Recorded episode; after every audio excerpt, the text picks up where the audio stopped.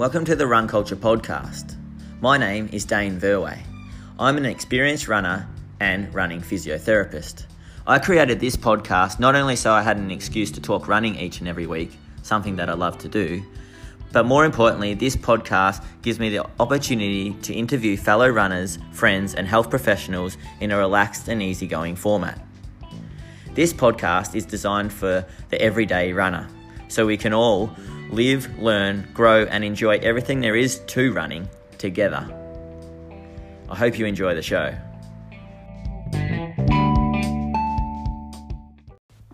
Hi guys, it's Dane Verwey back again for episode 26 of the Run Culture podcast.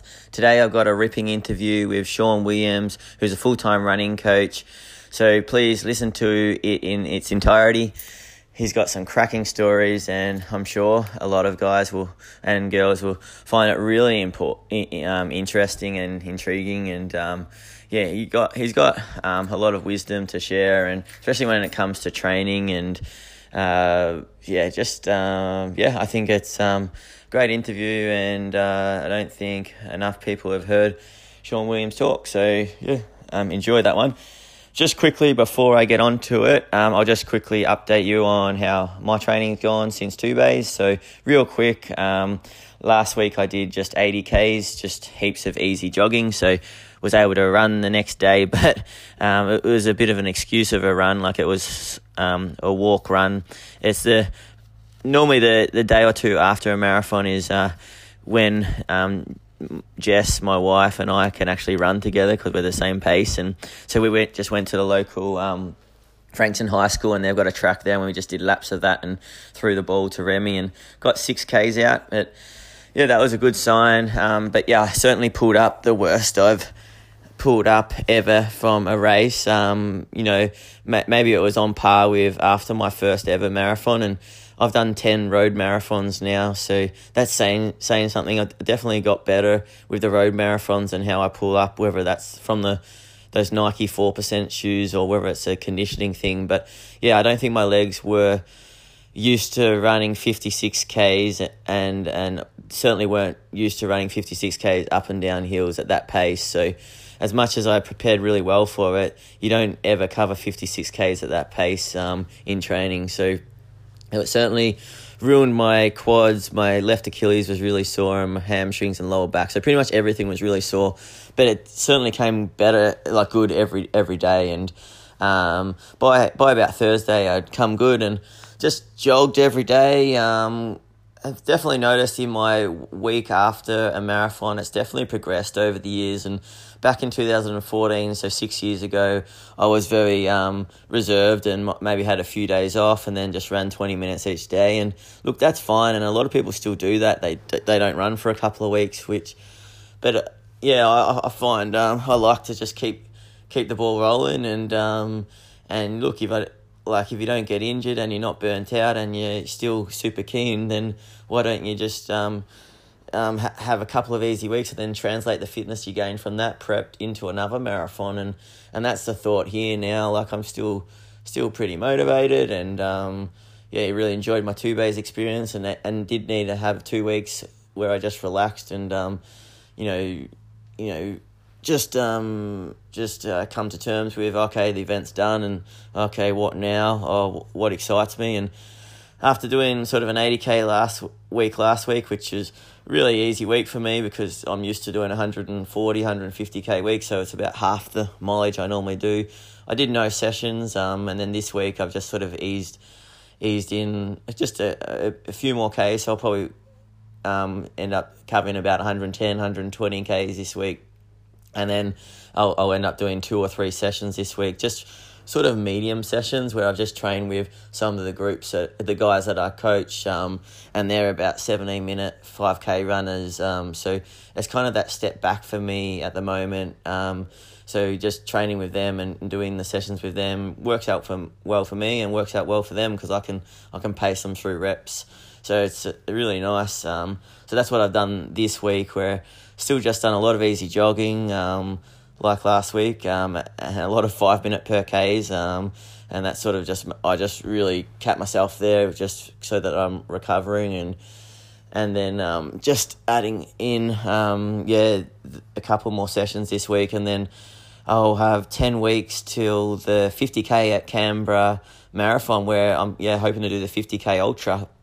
So that's been a bit of a change in plan that I've sort of thought about the last week or two since two bays, and yeah because there's been some bushfires at the six foot track. Uh, I um yeah uh, that event is still up in the air whether it'll go on or not and and to be honest like it's not that far away and uh, yeah I'd, I'd rather um I still really enjoy the trail running and I'll definitely be back and I'll definitely want to do six foot track one day but I'm actually leaning more towards doing the 50k road marathon um, and uh, yeah just try to break three hours like having sort of some time goals really excites me and that's what was missing a little bit from the trail running.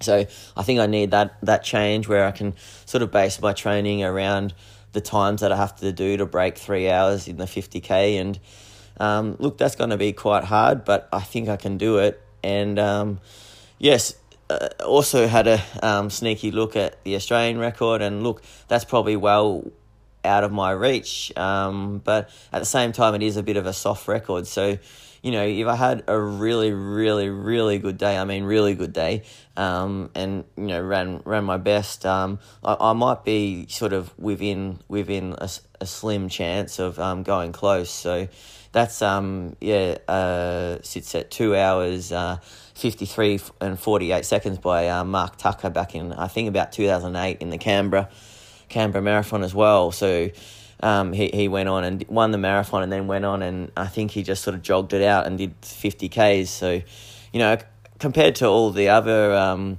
Australian records out there where, um, you know, they're all really strong and, um, you know, I wouldn't even put myself um, in the same league. Uh, this one is actually like a, a bit of a, a softer record. So it's one that, you know, why not? Like, just that, that might be really fun to aim for. And then there's also the 50k world champs in two, 2021 in Taiwan. So, um, if you break three hours, that's regarded as a qualifier.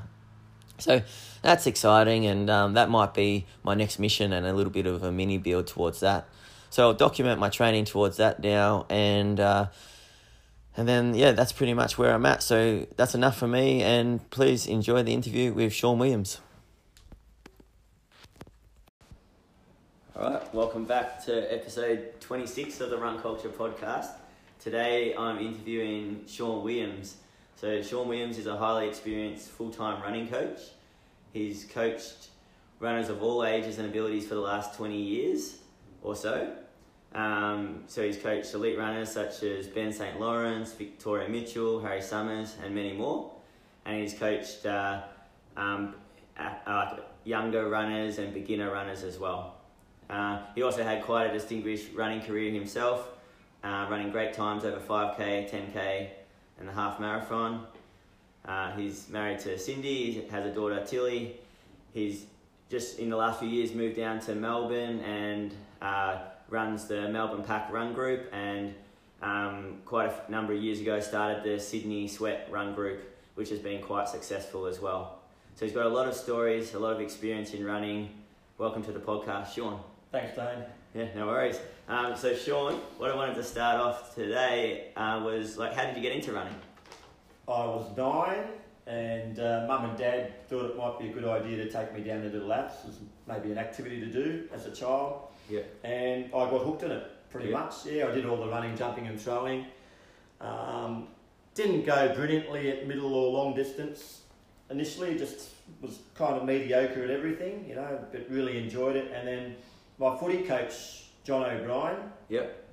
who we all knew as Mr. O'Brien back then, who was just a parent at the at the, the all boys year five to twelve school that I went to at Holy Cross.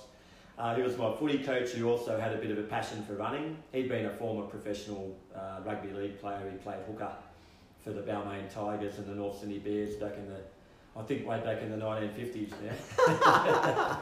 he only passed away two, two years ago, uh, Okay. Mr. O'Brien you know, I still refer to him as, but he he um, he got me involved with his uh, uh, running squad, I guess, at the school at the time, and and my fitness picked up pretty quickly. Then I, I worked out that I really loved the middle distance. So but he's the man most instrumental uh, for getting me into running and getting that early passion uh, for the running. He actually bought me the uh, the complete book of running, Okay. written by Jim Fixx, which was published in 1975. He gave that to me for Christmas in 1979.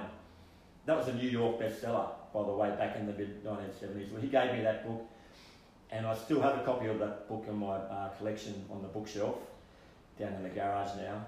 Not allowed in the living room anymore. I've been been banished to under the under the steps in the garage, hidden away. Uh, but it's down there, probably gathering dust there. Well, he gave that to me, and I read that from cover to cover many times. So Yeah. Not many running books, and definitely no websites or there were no podcasts to listen to, or all that paraphernalia and uh, and uh, all the stuff you can read and listen to with running. There wasn't much uh, out there back then. Yep. And, but I became a fanatic reading that book cover to cover over and over until a few other things started coming onto the bookshelf and whatnot over the years. But uh, So John O'Brien was the man I reckon who got me into running. Yeah. okay, and then so he coached you uh, for how many years? And was did you have quite a, a big run group at the time? And then who were your heroes around that time that sort of kept inspiring you to Yeah, um, stay in the sport? he coached me for around four years, and then he he uh, left the coaching. He had a few health issues actually, and he stopped the coaching.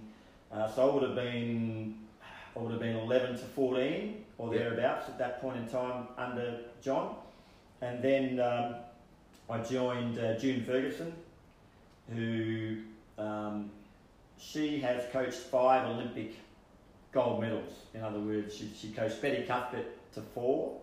Okay. So the 100 and the 200 and the relay in Melbourne, and then Betty's 400 in 1964 as well Yeah. in Tokyo, and Maureen Caird in the 100 and- or the 100 metre hurdles in 1968, and she coached Darren Clark to um, to fourth uh, before Darren left her to go to the Athertons, and then ultimately to Mike Hurst. But she coached Darren. Um, Darren went to school with me. He was two years older than me. So I was in the squad with Darren for a while Yep. until he moved on.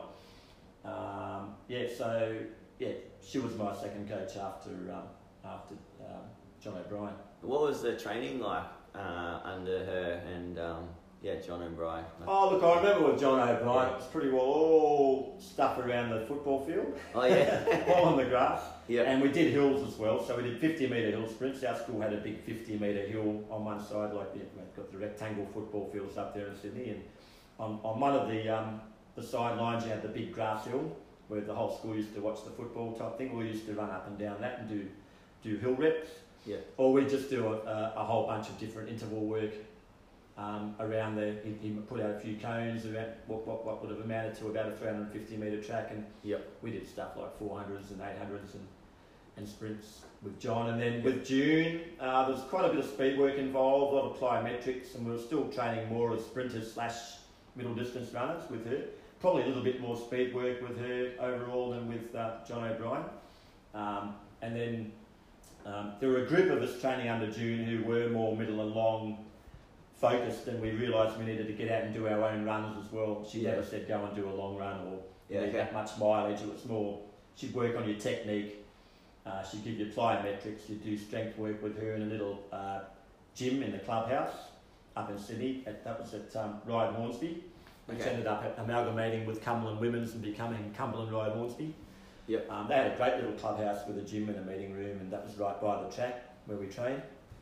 Um, so there was a lot of that, lot of tech work and uh, technique and strength work and that kind of thing involved with June, and then um, stayed with her until around the age of twenty, Okay. and then uh, went to John Adderton after that.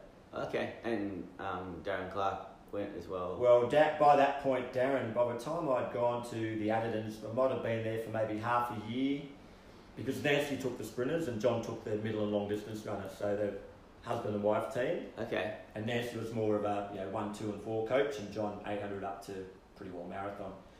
And um, so we didn't train together apart from if we went to Sandhills or um, a bit of gym work or something like that. They had a gym in their their actual house at um, East Ryde in Sydney, the Adderton. So, Oh, yeah. um, but Darren quit pretty early. He um, he would have retired by um, 24, I think, 23 or 24. Yeah. He, he had a go for a year or two after the Auckland Commonwealth Games, but then he played football for a year and then got out of it. But we never really trained that much together. Yep. Um, but I was with the Additons for quite a long time.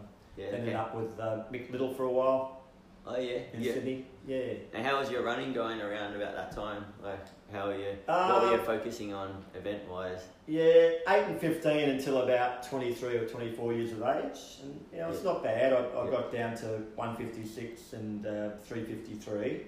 Yeah. And then, uh, as you do, became friends with different people as the years progressed and uh, became really good mates with uh, some distance runners who were already quite accomplished at the time.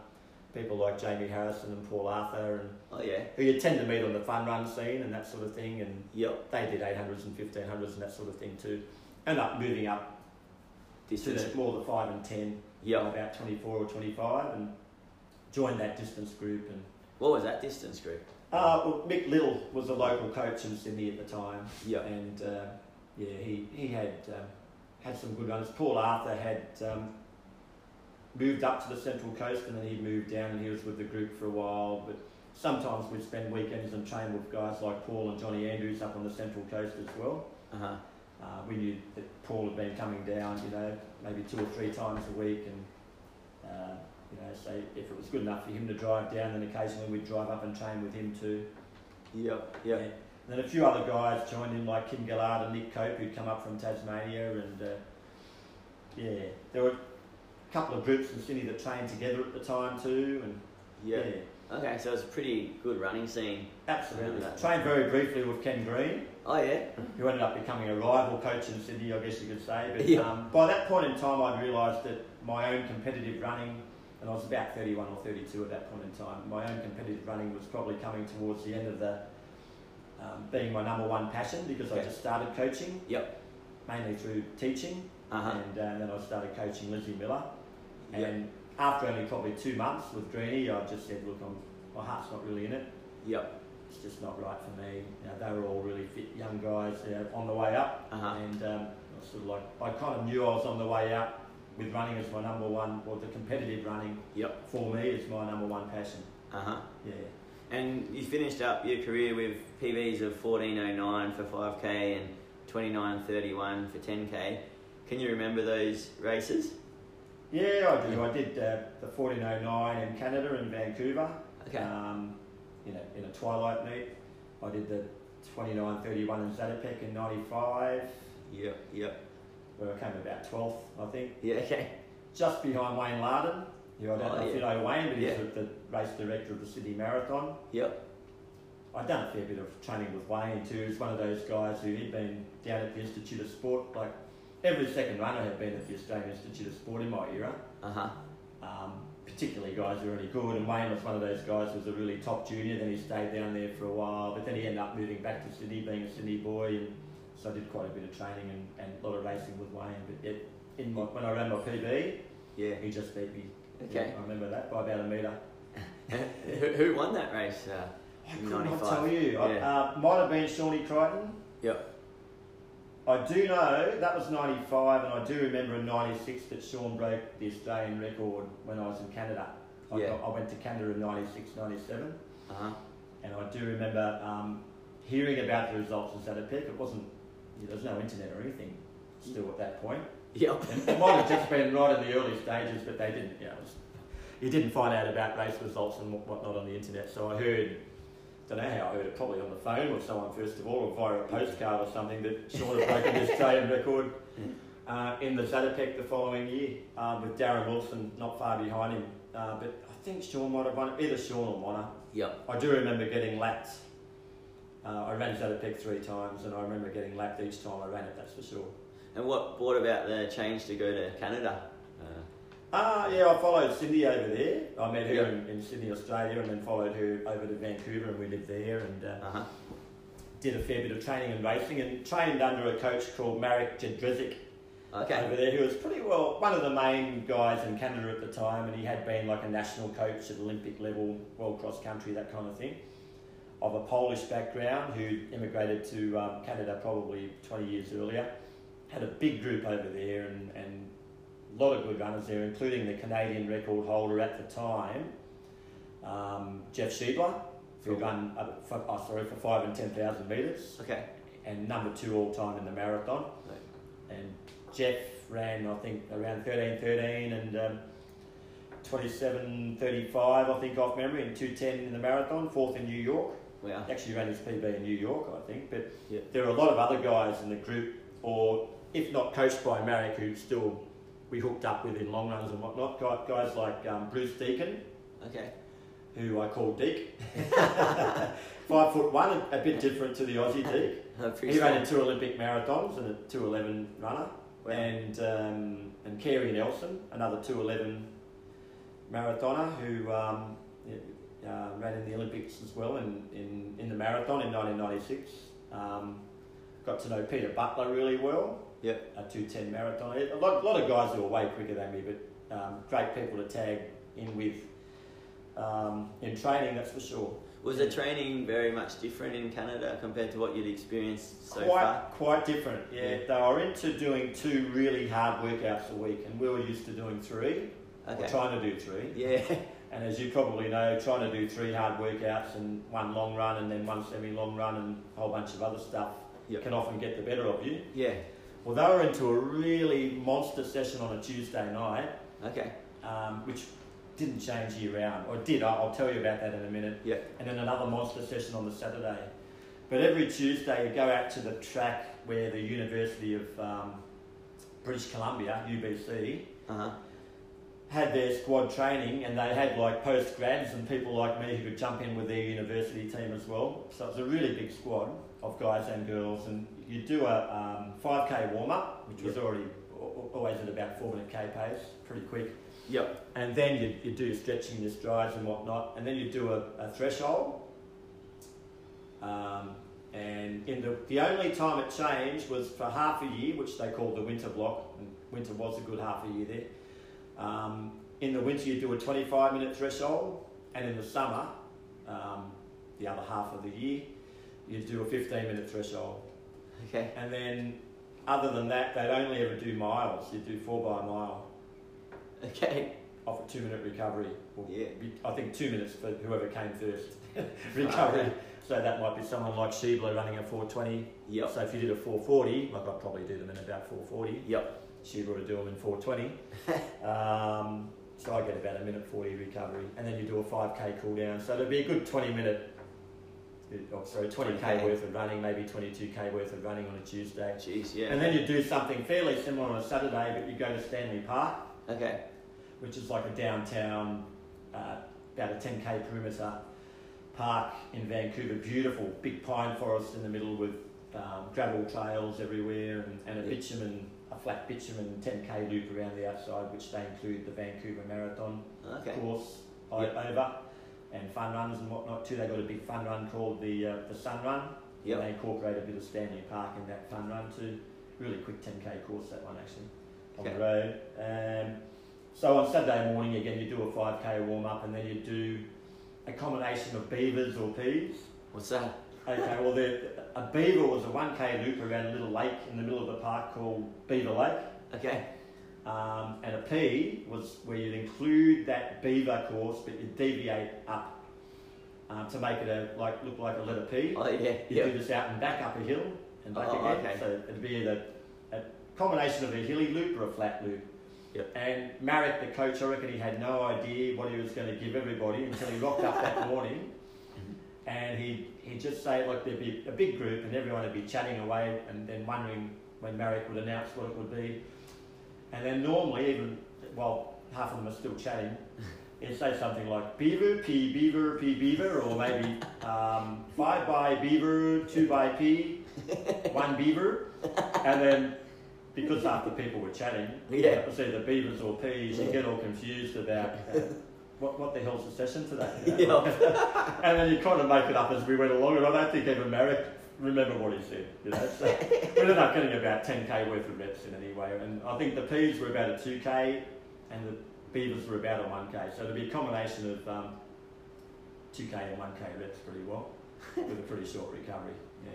I remember going on one run with you, and you told me about getting frostbite um, at Yeah. one point in Canada. Correct. Um, yeah, I was running with a, a, a guy who I became very good friends with, uh, Kevin O'Connor, yeah.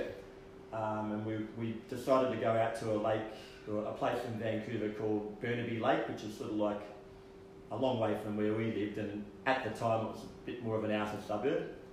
And the loop around Burnaby Lake is about a, uh, a 10 k, no 12k loop, and uh, we, we decided to do fartlek, and it was in the middle of winter.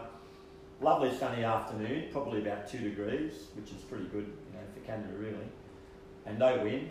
Yeah. And we started warming up, and then a big black cloud came over. and Then it just started bucketing down snow because the temperature dropped.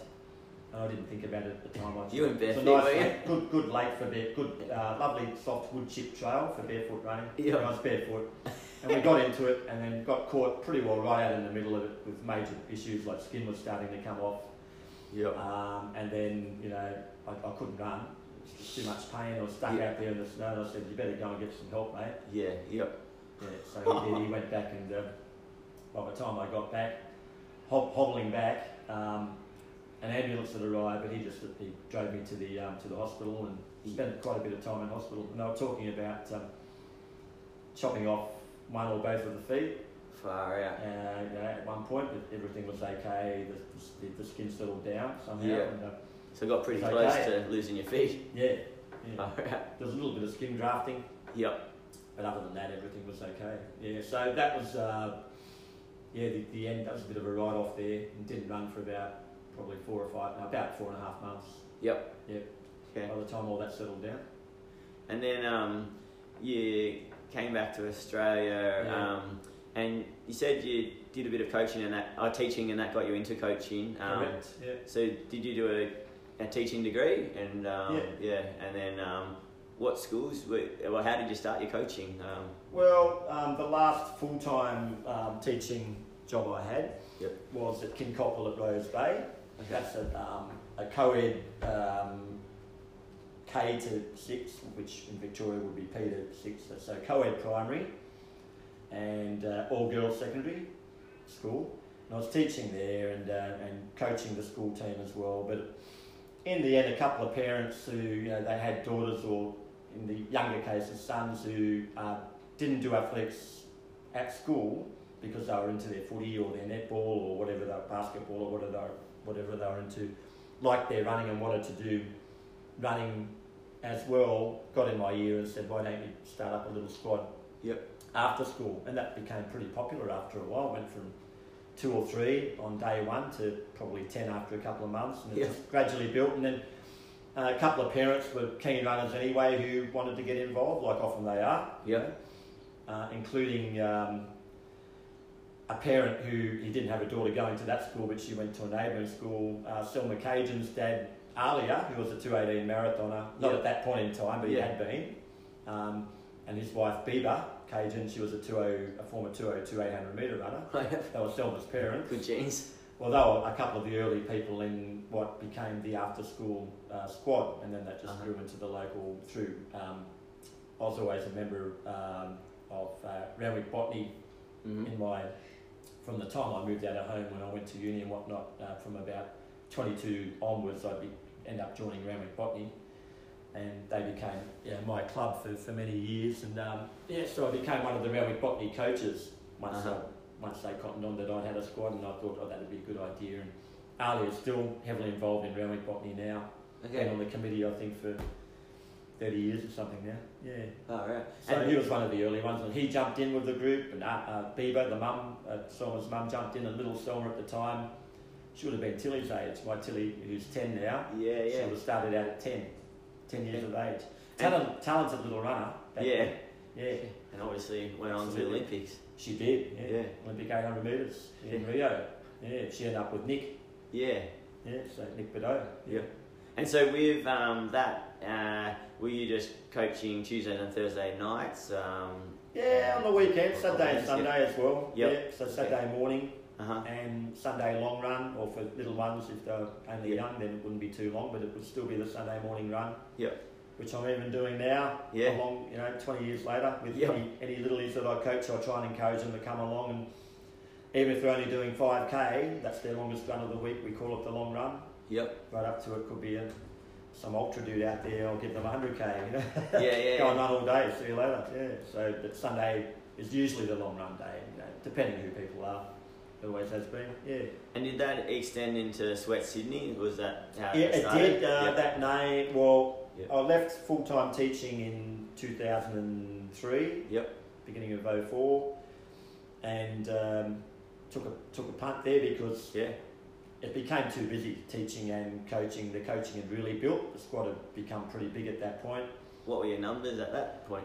Probably 40 plus at that point, Yeah. I'd say, off memory, and uh, including some pretty good ones there. And it just became really time consuming. And teaching's already a pretty tough gig as it is. And uh. I probably could have kept it rolling, but I would have gone crazy, I reckon. Yeah, yeah, exactly. And uh, I didn't. I wanted to do one thing well rather than two things mediocre. So Yeah. um, I, I took the punt and, and took up the coaching full time nice. literally full time. And I, the plan was that I'd do a bit of personal training to start with as well, Uh huh. and maybe a bit of relief teaching. And I did a bit of that for in, within the first year. Yeah. Uh, didn't enjoy the personal training at all. Just that, that style of clientele, one on one, I found really boring. It's like Uh-huh. trying to get blood out of a stone, Yes. you know. Yeah. Um, oh, some people were good, but others it was like, oh man, it's just an hour of whinging. Here we go, another. Yep. And the hardcore coaching just doesn't work for that kind of person. Yep. Yeah. Yeah. Yeah. you know, so um, uh, I, I enjoy coaching people who want to be coached Yeah. very well. Yeah. Yeah. So And and that's that's like 2005. It's just purely coaching. Yeah. Sure. And so, like looking back on it now, like 2020, um, are you really happy you made that decision and change in your life where you went into the full time coaching? Absolutely. Yeah. Yeah. Yeah. It's like uh, if I, you know, often when you're in school and people ask you what, what you want to be when you grow up, well, I didn't say I wanted to be a, a, a athletics coach or involved in sport and make a living out of sport, but Yeah. I think every second boy that I went to school with would have wanted to have made a living out of sport. So I, I think I'm really blessed to um, Yep. have been able to do that for not too far off two decades now. Yeah. And your brother's um, a pretty established physiotherapist uh, in New yeah, South one, one Wales. of my brothers. Oh, yeah, one of your brothers. Two brothers and one sister, and uh, yeah. Uh, one of my bro- my baby brother Maddie. I'm number one in the family. He's number 4 Uh-huh. Uh, Maddie's 40 now, and Uh-huh. I'm 52. Yeah. And yeah, he's an established physio uh, in charge of a um, uh, a pre um, operation uh, department at um, Royal North Shore Uh-huh. in Sydney, where he'll he'll be there to try and prevent people from going under the knife, mainly for knee and hip operations. So So in a lot of ways, well you're taking a pretty similar line of um, employment because you're promoting health and Yeah. uh, yeah. Yeah, my sister Kath, she's two years younger than she- me. She became a teacher and she was teaching PE for a while, but then she got married to um, professional rugby league player Andrew Langford. Okay. Um, he retired from rugby league pretty early from a couple of really big hits. And, and not only that, but he'd been a teacher himself, but he only taught for a year, didn't like it. Then he took up physio late. Okay. So he's another physio in the family. Oh, yep. The brother-in-law Andrew there. So um, he quit football mainly because he was about to graduate from uni to become a physio, and he was married to a young wife at the time, my sister, and he thought, I'm not going to get smashed around playing rugby league anymore. Yep. And that was the end of the rugby league for Andrew, and the beginning of another physio in the family. That actually, he was the first physio. Then my little brother Matt became one too. Sure. And There you go. so, like looking back on your coaching career, what are some of the um, things that you're doing now that, or like, what have you learnt? The, mo- what are you doing differently now than when you did at the start? Like, is there been stuff that you've changed over the time, or um, or you've just stuck to much of the same philosophy? Like, Um, I guess my philosophy's generally been the same uh, Yeah. since the word go. I, I've back when I was an athlete, I really looked up to, to uh, Steve Ovett, Sebastian Coe, especially in my early years, and I had their books and all that sort of thing. And you know, I used to get um, the athletics weeklies from Britain and all that mailed out again before there was any any, any internet. And I really looked up to Peter Coe as a coach, the father-son coaching combination with Coe there. And um, I liked his multi-tier approach, approach to training. Yeah. And in a nutshell, multi-tier training is um, where you you never ignore any of the components of the training. So there's speed and power and endurance, and uh, they're the main components there. Yep. And you should not neglect any of them year round. Yep. You- you- obviously, you'll change the emphasis uh, for an athlete, depending on what they're getting ready for at certain times of the year. But should always be giving speed. Yep. Uh, and always be giving long work. Uh, mileage should never drop too much, so an easy week should never be too easy. Um, strength work should be pretty well part of it all the time. Uh, even power work, depending on what they're getting ready for, especially middle distance and particularly more at the elite level. Yep. Should be looking at their power too and stuff like plyos. So Mm-hmm. try to keep them involved and keep them uh, everything moving year round has um, been my general philosophy. So Yep.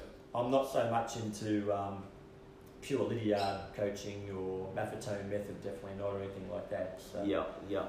Yeah, I like to I like So each speed week, work to be involved. Even if someone new comes to me and they haven't had any speed work before, I like to give it to them from the word drop and in small doses. yes, And I know you've even brought Yeah. the doses down even smaller. yeah, yeah, since you've been one of the, if not the main physio that I send people to. yeah, You do a great job of that, by the way. Yeah. Thank you. Same. But um, yeah, often, as you know, if someone new comes to me, whether they're new to the sport completely or maybe a junior who hasn't been doing too much, I'll give them fairly small doses, and then even then they can still have a few little issues, and then you'll give them even smaller doses. So, yeah, but I think um, speed's something that you know you've got to do from the word go.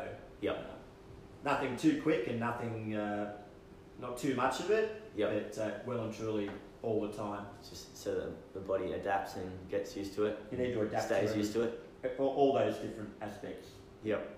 And then what would um, you say when you've coached a few runners and they've just started with you and you've had a chat to them? What would you say the common mistake that you see in um, runners that, um, like say they're self-coached or they're just starting running and they keep getting injured and they come to you to try to improve their running? What's the biggest mistakes that you've seen um, in running?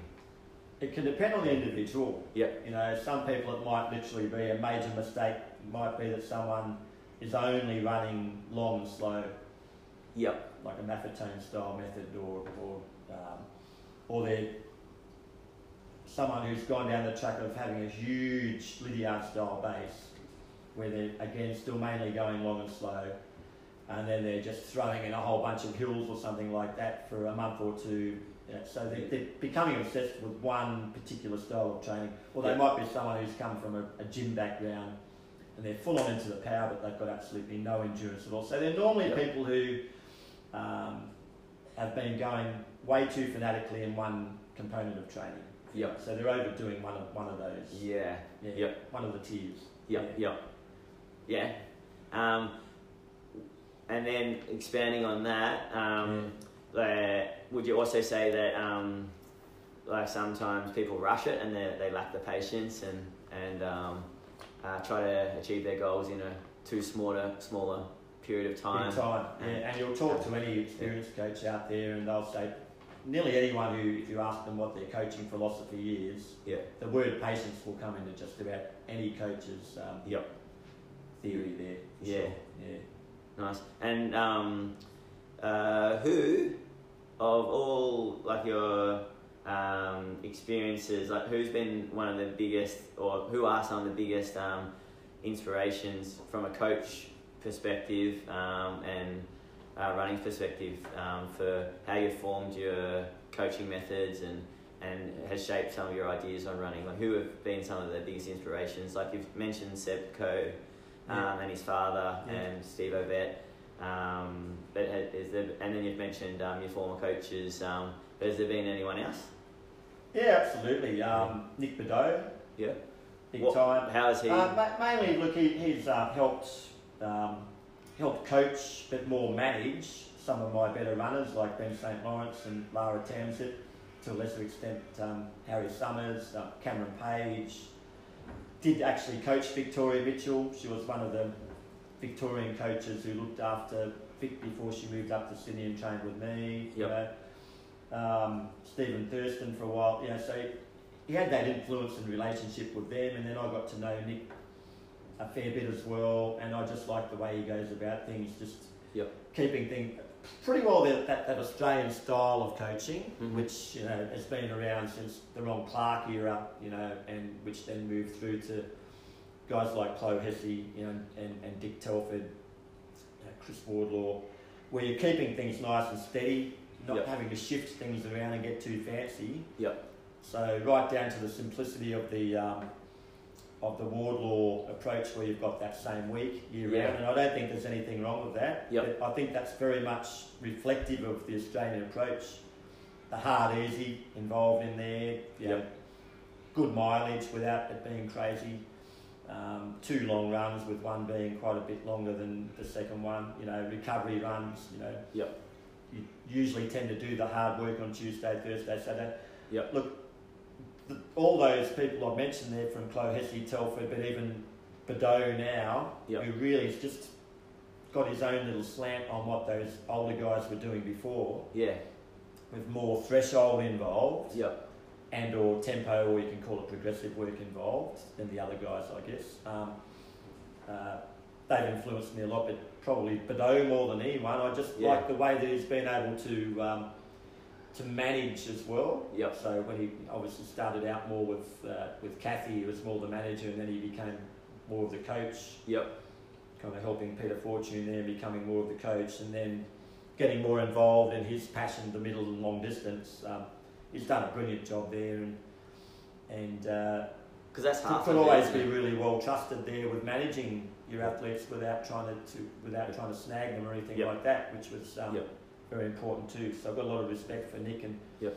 still uh, am a really big fan of his group and, and what they do and what they achieve. Yeah. Yeah, because um, that's probably you hinted on the other part of coaching, I suppose. Like it's all great setting sessions and everything, but like Yeah. managing the athlete, keeping them interested and keeping them in the sport, and then um, uh, even just um, motivating them or keeping them in that positive mindset. Like Yeah. like that's a huge part of, as a coach and like seeing Stewie McSweyn run such an amazing time in December um, when there wasn't really many lead-in races like that, that says something like he's obviously doing a lot right I think Yeah. one of the things that Nick told me, I'd have told you as well, is that his athletes are never more than about a month away from a PB or racing at their best. yep You know, pretty well give them fairly similar stuff year round and then just adjust it according to what they're getting ready for. And the only exception to the rule might be the marathon where they, you know, Nick, you know, need a little bit more lead-in time for the marathon, you know, for their specific work there. But for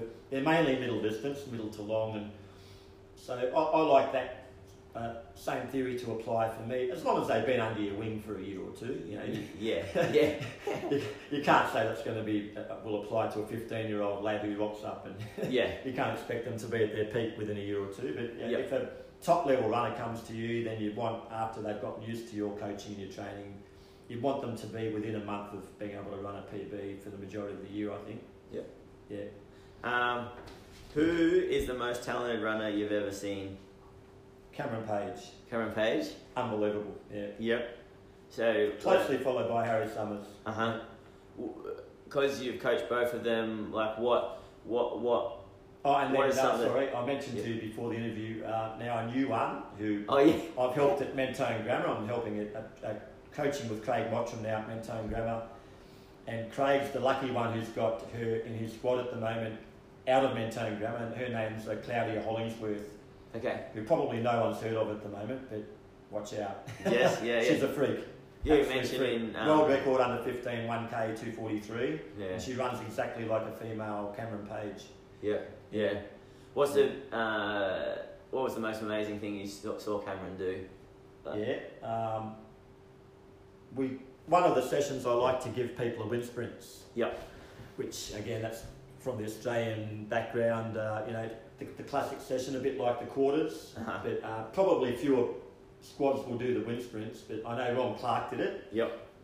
People like Trevor Vincent, you know, and right through to Deek did it as well. Yep. A whole bunch of top runners have done it.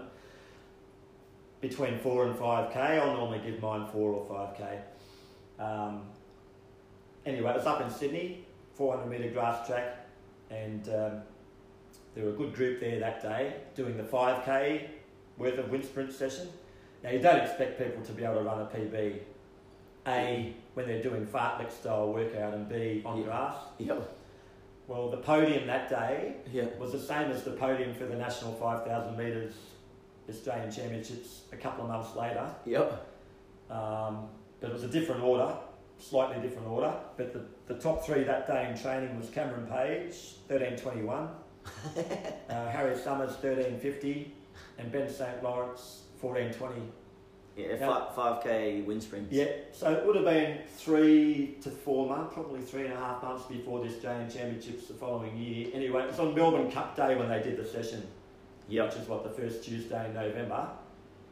The reason I remember that is because uh, Cameron and Harry liked to drink, and, and they were living upstairs in my place in Sydney at the time, Yeah. and uh, in a little self-contained apartment upstairs. Yep. And it was Melbourne Cup afternoon, and the session was down for um, 4.30, so not, not that long after Melbourne Cup. Yep. And I got out from doing something, and I came in, and I, I knew they were upstairs, and I just yelled out, hi boys, how you going? You're watching the Cup? Yeah, yeah, yeah. And I, I thought they sounded a bit happy up there. Anyway, I just thought, I, I'd already put it, you know, like you do, a few bucks on at the TAB, and I turned on the telly downstairs. I, I Yeah. thought about actually going up and watching it with the boys, but I might have been a bit busy, and I turned on the tube. Yeah. Melbourne Cup, done and dusted. I lost again, like always. Yeah. no good at betting. And then um, and I heard a bit of carrying on upstairs. And how'd you go, boys? And I forget who. One of them might have tipped the winner or got a, won a bit of money. Yeah. I thought, oh, they're happy from betting well. Yeah. I didn't realise exactly what was going on upstairs. Anyway, and then they jumped in the car and we did the 10 minute drive to Centennial Park. And then they got that session done. And I could not believe that workout that Page did that day. It's just unbelievable. like the floats weren't really floats. Yeah. You know, Yeah. like- there, there was a bit of a pace change there, but he just went gangbusters from the word go. I've never seen anything like it Yes. from anyone. And to be that far ahead of Harry and Benny St. Lawrence, so I've seriously not seen anything like that, like an Olympic final watching Mo Farah or you know yeah. maybe Kipchoge on television when he did the 159, maybe. But uh, I haven't seen anything like it. Just freakish performance from the word go. Yeah. Anyway, and then we jump in the car in the end after they did the cool down. And I hadn't really noticed them getting drunk or, you know, hitting the grog that much in the last week or two. Yep.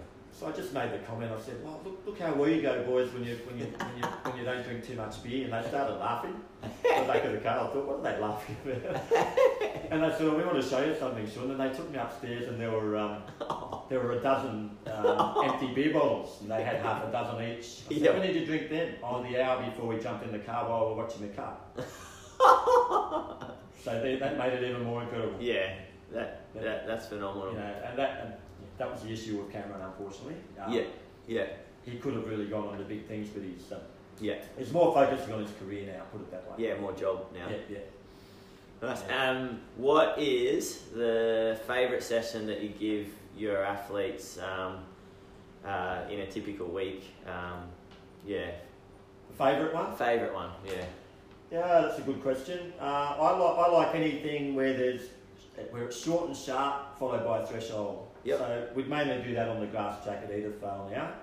It was in Centennial Park in Sydney.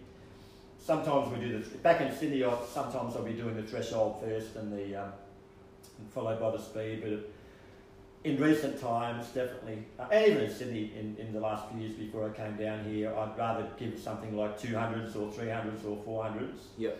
Um, off a fairly short recovery, but something pretty speedy and maybe a little bit lactic as well, depending on what they're getting ready for. You know, and if it was lactic, the recovery for the twos, threes, or fours might be longer, just so they can crank Yep. out a little bit more speed and Yep. and, uh, and bring out the lactic. But otherwise, it might be fairly short recovery and not much quicker than threshold work. You know, Uh-huh. um, but still pretty taxing on the body. Yep. And then I'd give them only a three to five minute break, and then they do a ten to twenty minute threshold. You know. Nice. Yeah. Okay. Yeah, I just even doing that myself, just as an old guy, Yep. I just love that feeling of uh, wow, I'm running it. Well, for me these days, a really good pace is about 3:30 over 5k, you know, Yep. or 3:40, and and um, love that feeling of that kind of 5k, 10k race pace feeling easy. And I always Yeah. find it feels easy when you when you After done some Not every time, but nine times out of ten, it feels good. Yep. Yeah, and I find if people do that kind of workout consistently, it can bring dividends. Great Yeah. dividends, yeah, yeah. That's a nice session. Actually, I did a pretty similar one on Tuesday with a couple of the boys I coach, Yeah, where we did a 2k um, just at their sort of um, tempo pace, and then um, four 400s yeah, um, um, a lot quicker and with good recovery, and then a 2k again. And um, they all said that, and I thought they'll be tired on the second 2k, but they're like, oh wow, this pace feels easy compared to the shorter stuff in the middle. Yeah. Um, so yeah, you, you do mainly do it to make the, um, the like so that you got a combination of like doing some short fast stuff and then some tempo in the session, um, or is it to sort of run while you've also got a bit of lactic in your legs as well, or a bit of bit of everything? A bit of bit of everything really, and Yeah. definitely running while you've got a bit of lactic in your legs because that's the sort of thing that will build up, particularly not not in the marathon, but in the Yeah. shorter, middle, and, and shorter long distance races. Yep. Um, but also, it just it's something about the fact that you've been running quite a deal quicker.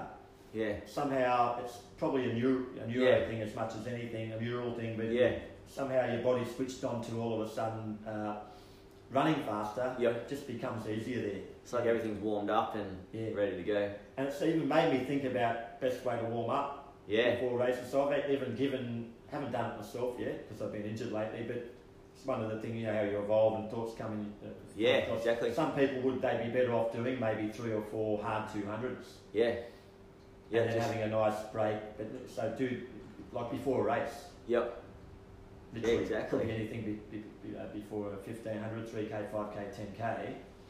So do some fairly hard sprints, not just strides over 50 or 100, like most people do, and they usually don't do them flat out. Yep. Actually, something pretty taxing, just depending on who the individual is Yeah. and whether they'll respond. Because you, like in anything, you've got responders and non-responders. But yeah, you know, I'm thinking, wow, Yeah. maybe I should have been doing that all my life. I'd have been a 25 minute 10k runner, especially with the new shoes out there. yeah, that's it. You know. How is your injury going? Oh, I'm, ju- I'm hoping it's alright. I went for a 2k walk with the dog last night, barefoot, Yeah. on a dead flat course around Edithvale. And I pulled up better than um, than uh, uh, it had been feeling before the walk. So I'm going to try more walking. Okay, good. And it's got a little bit more of a range in motion there now. Um, Yep. so I went down the track where I was trying um, leg extensions with only a 1 kg Yep. weight around my ankle, and that kind of flared it up and it went back a week or two, I reckon. Okay. Um, then I, I tried leg extensions with no weight at all. Yep. It's not too bad. Uh huh. And I'm able to actually do a butt kick now, which is pretty good. Good. Yeah. Not a bad range of motion there. And I find if I'm sitting down for a long time or even just Yeah. standing for a long time, one or the other, if I'm not moving it, It stiffens that's up. a shocker. Yeah. So, Yeah. yeah, but we'll wait and see. The doctor wanted me to have four months off Yeah, yeah. with Just a really PRP it down. shot once a month, Mhm. and then I'm at the halfway mark. I'm at two months. And that's under the kneecap. Like. It's not actually. It's just the yeah under the kneecap. It's Yeah. just, yeah, that tendon there. Yep. Oh so, yeah, for the tendon. Yeah. So um, yeah. Wait and see. Been playing the waiting game at the moment. I don't want to go down the operation path at the end of the four months. That's the plan. Yeah. Um, you'll have to rip me open. then it would be actually 12 months of no running from that point. If, if I Yeah, if you had to go down that Yeah, way. he said you you have to you know, stitch it back up. That'll be four months in a brace after that, and then eight months of rehab. Jeez. Okay. So yeah, I'm at the the point now. I'm just hoping hoping for good healing. Yep. Um, yeah, and then I suppose I also wanted to just go over, um, yeah, just a couple more questions because, um, yeah, I've taken up enough of your time, really, Sean. Um, but yeah, probably uh, that was a really good topic just before, like your favorite favorite session. Um, what's the hardest session that you've ever had to do, um, or the hardest session you've seen someone do? Yeah, Yeah. Um, there have been some unbelievable ones out there. yeah. Um, It's you know, for me, if I tried to do something like what Dion does, for example, yeah, who's obviously more of a slow twitch marathoner, you know, Yep. coming from the Ironman and the ultra background, uh huh, and then you know running anything as short as 800, 1500 meter races now, but you know, very versatile. yeah, Still the marathoner at the moment, but eyeing off the marathon later Yep. in the year. Some of the stuff he does, like the, the long fartleks, Yeah. know, um, would have totally killed me. I Yep. couldn't handle that myself. So I look at something like that in awe. yeah, You know, for a 222, 21 marathon guy to be able to um, to do 20, 25k workouts, or sometimes Yeah. even incorporate it into a 35k. Yep. Where the bulk of it will be really quick yes, with like pretty short float recoveries. You know, to me, that's if I tried that as an athlete, that would be super hard. But then Yep. your marathoning types actually might prefer that to just banging out eight quick 200s. You know, yeah, that might stuff them up. It might either injure them or they might find it scary. Um, one that I participated in, but I didn't do all of that Deek that I told you about. Um, Bruce Deacon, who Yep. ran in the two Olympic marathons. He ran in '96 and then 2000 Uh huh. in the Olympic marathon. He came about, I think, about 20th in Atlanta. Yes. Maybe not quite that good in Sydney, 25th. So good, Yep. good solid performances, and he won um, the California International Marathon a few times Oh wow. in Sacramento. Okay. That's where he ran his PB, and he, he did pretty well in some other ra- ran a couple of world champs and that kind of thing. Yeah. But uh, Bruce, one month before a marathon, he liked to do 20 by a K around that Beaver Lake that I told you about when we lived in Canada. Yeah, uh, Oh yeah. and And you know, running on gravel's not that quick, as you know. You've trained around here at Edithvale on this trail before, and you've got Yeah. your gravel trails. You train around Balham and up around Frankston, and Yep. you know, you've got the tan. Melbourne people know, and the uh, Princes Park. It's not as quick as running on the road or a tartan track. Um, Yeah. He did it, and he, he'd average. He, he would average about two fifty, Yep. and then he'd have a, um, a minute and a half jog recovery in between. Oh yeah. And he got myself and another guy who were obviously nowhere near his level, but um, to help him out. And uh, I think I did seven. Yep. And then the And he other did guy, 20. The, the other guy did seven. Then I did another um, another few just to help him out. You know, after having a big break, Yep. and that was hard enough. Yeah. That was like a full on. Would have been you know probably ten for me, broken up into a seven and, and then a three. Yep. Okay. Uh, yeah, absolutely. Um, something like I saw a few of the good distance guys I coached do nine or ten by a k on grass, averaging low two forties. That's pretty good work off a five minute. No, sorry, off a four minute cycle. Jeez. So they have about a minute to a minute twenty recovery type thing. Was that Harry Summers or Yeah. yeah these guys? Yeah. Yeah. That's incredible. Yeah. Um, and then, what are your thoughts on um, GPS monitors, heart rate monitors, um, and Strava? Like you mentioned before, like um, you know, back in the nineties, that there was no internet and you had to find out results through the phone and stuff like that. But Yeah. with the advent of like Strava and um, and um, you know having a bit to, to do with Michael Kernahan and um, trying to stop him from chasing all the CRs. Um, what what are your thoughts on Strava and and um, and all the technology? Yeah, in- Look, a good point on Michael there. yeah, Yeah, And you do have to treat everybody as an individual, and he, he's Yep. got a passion there, obviously. Yeah, he does. 1,300 CRs or whatever the number is now. he's leading the world in Yeah. CRs. Outstanding work. Yeah. Um, you can't stop a man like that. Yeah. so I just have to build it into he, what he does. one, you know. And look, so many people are passionate about all that information, Yes. either coming to them as an individual through their own GPS device and their own heart rate monitor, um, or it might be a phone thing app or whatever whatever they have. Um, so you know, ninety percent of individuals are very very well informed. There's no doubt, way more informed than we were back when we were young. We had the Timex watch. We thought they were the ants pants back then. The old, yeah. we thought they were unbelievable, you know, because they it was a stopwatch with a stop start button and maybe a lap counter. Yep. yeah. But these days, everybody knows everything about what's happening with their body pretty well while they're running, and, and some people they love all the graphs and all that sort of thing. And look, uh, uh, something like a Strava is brilliant for a training diary. We Mm. used to have the old um, handwritten training diaries, just Yep. in, a, in a book type thing, you know. Or some people might do it on sheets of paper and staple them together if they're organised, you know. Yes. Um, you know, but there was no graphs or anything like that. Um, Yep. But all that data on heart rates and elevation profiles, and you know, you can never get too much information. But all, all I can suggest to people is maybe don't spend too much time on it because you know, uh, even Yeah. though some people they might spend hours just on their own data. Yep. You know, but even to all those uh, young coaches and uh, coaches out there um, who obviously, you know, that can be very valuable to them as a coach too. You probably don't need to spend too much time on it. I, I, I Yep. like to see it more as a, a snapshot Yep. of how somebody's gone during their day.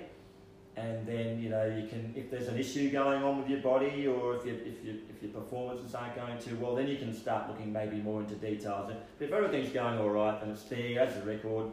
Move on with it. Yep. Don't, don't get too caught up with it because you, you're taking away from the pure joy of your running in the end. Yes. Where that's the whole idea of just enjoying your, the physicality and getting out there in nature and the spirituality of the whole thing. Where Yes. you're out in nature, Yep. hopefully not on a treadmill, I do like all the G machines, but that, that's another thing. You know, they're great, but other than that, mate, why run on a treadmill? Yep. To me, you know, the smoke. We've had about three smoky days in Melbourne, Yeah. and you get the media hopping on the big, big bandwagon about long-term health and whatnot, and you show one tennis player who, you know, she might have had a bit of a two-second cough, and then all of a Yeah. sudden, yeah, it's the worst thing in the world for tennis players, and we're going to have to blah blah blah. Yeah, yeah, yeah, You yeah. know, and then it's it had a beautiful little shower last night, and then people are on treadmills again because we've had a few drops of rain here. Like, Yeah.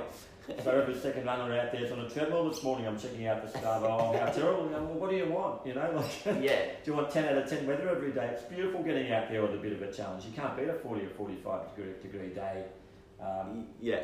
to, to, to get the fuel for running in that extreme heat. Or you can't beat getting out there in minus 20. That's the Canadian rule for running, by the way. Minus 20. Well, that's the cutoff, is it? That's the cut-off. You've got to, you've got to be out, got to go out and run until it's minus 20. After that, it can become deadly. So it's probably not a good idea. yeah. No, that, that's good. I, I really agree with everything you said there. Um, Yeah. I think we can get a bit caught up in it all, and then you're sort of not feeling it yourself. Like you're, No. you're sort of going off what the, the watch tells you all the time. hmm Um, final two. So, greatest running moment. Um, personally, Yeah, personally or coaching wise. Um, yeah. Yeah. I'll just go personally. I'll, I'll Yeah. go. I'll go Zatopek '95 when I ran Yep. that 29:31. Yep. Um, Was that a I didn't think PB I'd at ever the be able to time? run that or- quick. I, I was never that much chop of a runner, but just worked hard. Yep. Had a lot of consistent training under my belt, and it was a good PB at the time, and you know broke 30 a few times. And, but I kind of thought at that point in time that that was about as good. I really nailed it that night, and I still remember when I crossed that line, and um, Whitney Houston's song "One Moment in" no, what was it? Um, what's the name of the song? Um, "One Moment in Time" just struck a chord in my head at that point in time. I thought, yeah, this is it. And you know, I didn't think that's it. I, I didn't rest on my laurels, um, and I didn't know that would be my PB. Now looking back on it, what's that? 1995. What are we talking about? 25 years ago. Yeah. I didn't know that would be the PB. I've never had music ever hit. You know, ever. I'm not like that. Yeah. Yeah. That that song just hit me. I'm not even a huge Whitney fan. I'm Yep. Bit of a Whitney fan, I guess. Back, Yeah. then, back in the day. Yeah. Uh, but um, yeah, that, that song just started playing in my mind I'm- as I'm shaking guys' hands and saying, "Well done." And Yeah. I couldn't get the song. so yeah, I, yeah, I've never been. I, I saw you win the uh, yeah. the two bays. You were pretty joyous there. I was, Yeah, never, I was definitely. never one to do that. Never been a bit of a pump up. I'm not, I'm not saying you're a showboat or anything like that. I was soaking it up. Man, I might have raised my hand once, maybe for the odd little fun run, you know. yeah. You know, but, you know. I've never been that joyous with my running. You know. Yeah, Um, yeah, yeah. you know, So you, um, do you remember the lead up to that race, and do you remember standing on the start line thinking that um, you were ready, or do you remember Not that kind of stuff? Yeah, yeah, No, not really. No, I, I do have. I do, do remember feeling really ready for a few races, and then you'd normally go pretty well in them. Um, yeah, yeah. But um, yeah, Okay, no, that, that, yeah, that was a good one. yeah. And do you remember how the race unfolded? Like, do you remember? Nah, I just remember being in a pretty big pack, which would have been the second pack, Yep. and thinking I'm feeling good. This is all right, and you know, got tougher as I went along. One of those races where you know um, you struggle, but you don't struggle so much that your form drops. Yep. So it was fairly even pace, something like 14.39 at 5k. So what would it have been in the second 5k? Do you maths, whatever it was? Yeah, Probably a 10 second drop off or something like that. So it's a pretty good drop off, really. Yeah. Nice.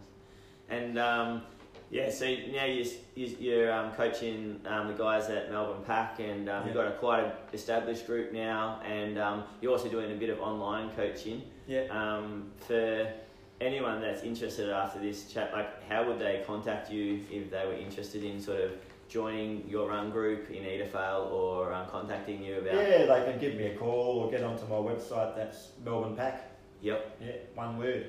Yeah. Yeah. Nice. Um, yeah. Is there anything else that you thought might be worth adding, or yeah? Um, yeah. No, that'll be. That's Yeah. fine. Yeah. Yeah. Thanks, No. Dane. Really appreciate the chat. Yeah, no, that was great, Sean. Um, I think a lot of people will um, really appreciate that chat, and um, they'll like you've got so many stories and um, a wealth of knowledge. So I think that's why it was great to get you on. Yeah. Welcome. Thanks, Dane. Sean. All right. Beauty. Thanks, mate. No worries. hope that pans out. Well, how long was that, by the way? It was. Uh,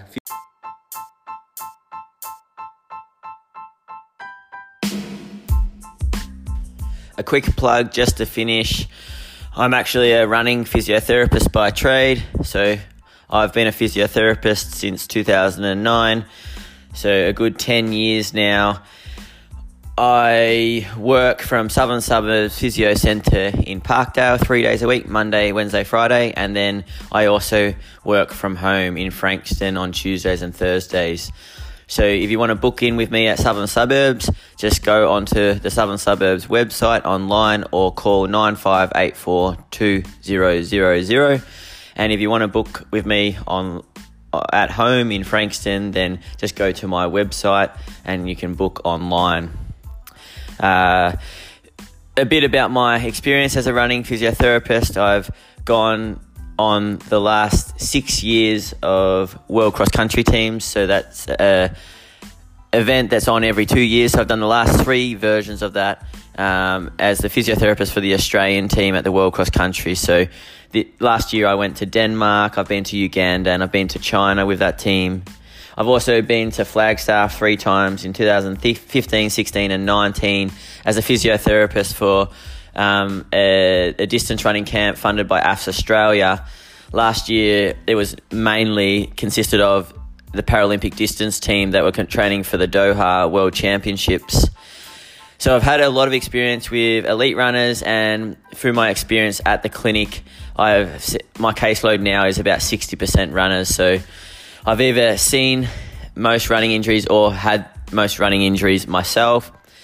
And so I, I, now am quite a competent running physiotherapist and I back myself in terms of, you know, most injuries and, and knowing what to do and, and diagnosing and, and, uh, yeah, so if you've got any running pains or troubles that are really getting you down, then don't feel afraid to give me a call. All right, that's enough from me. See you guys.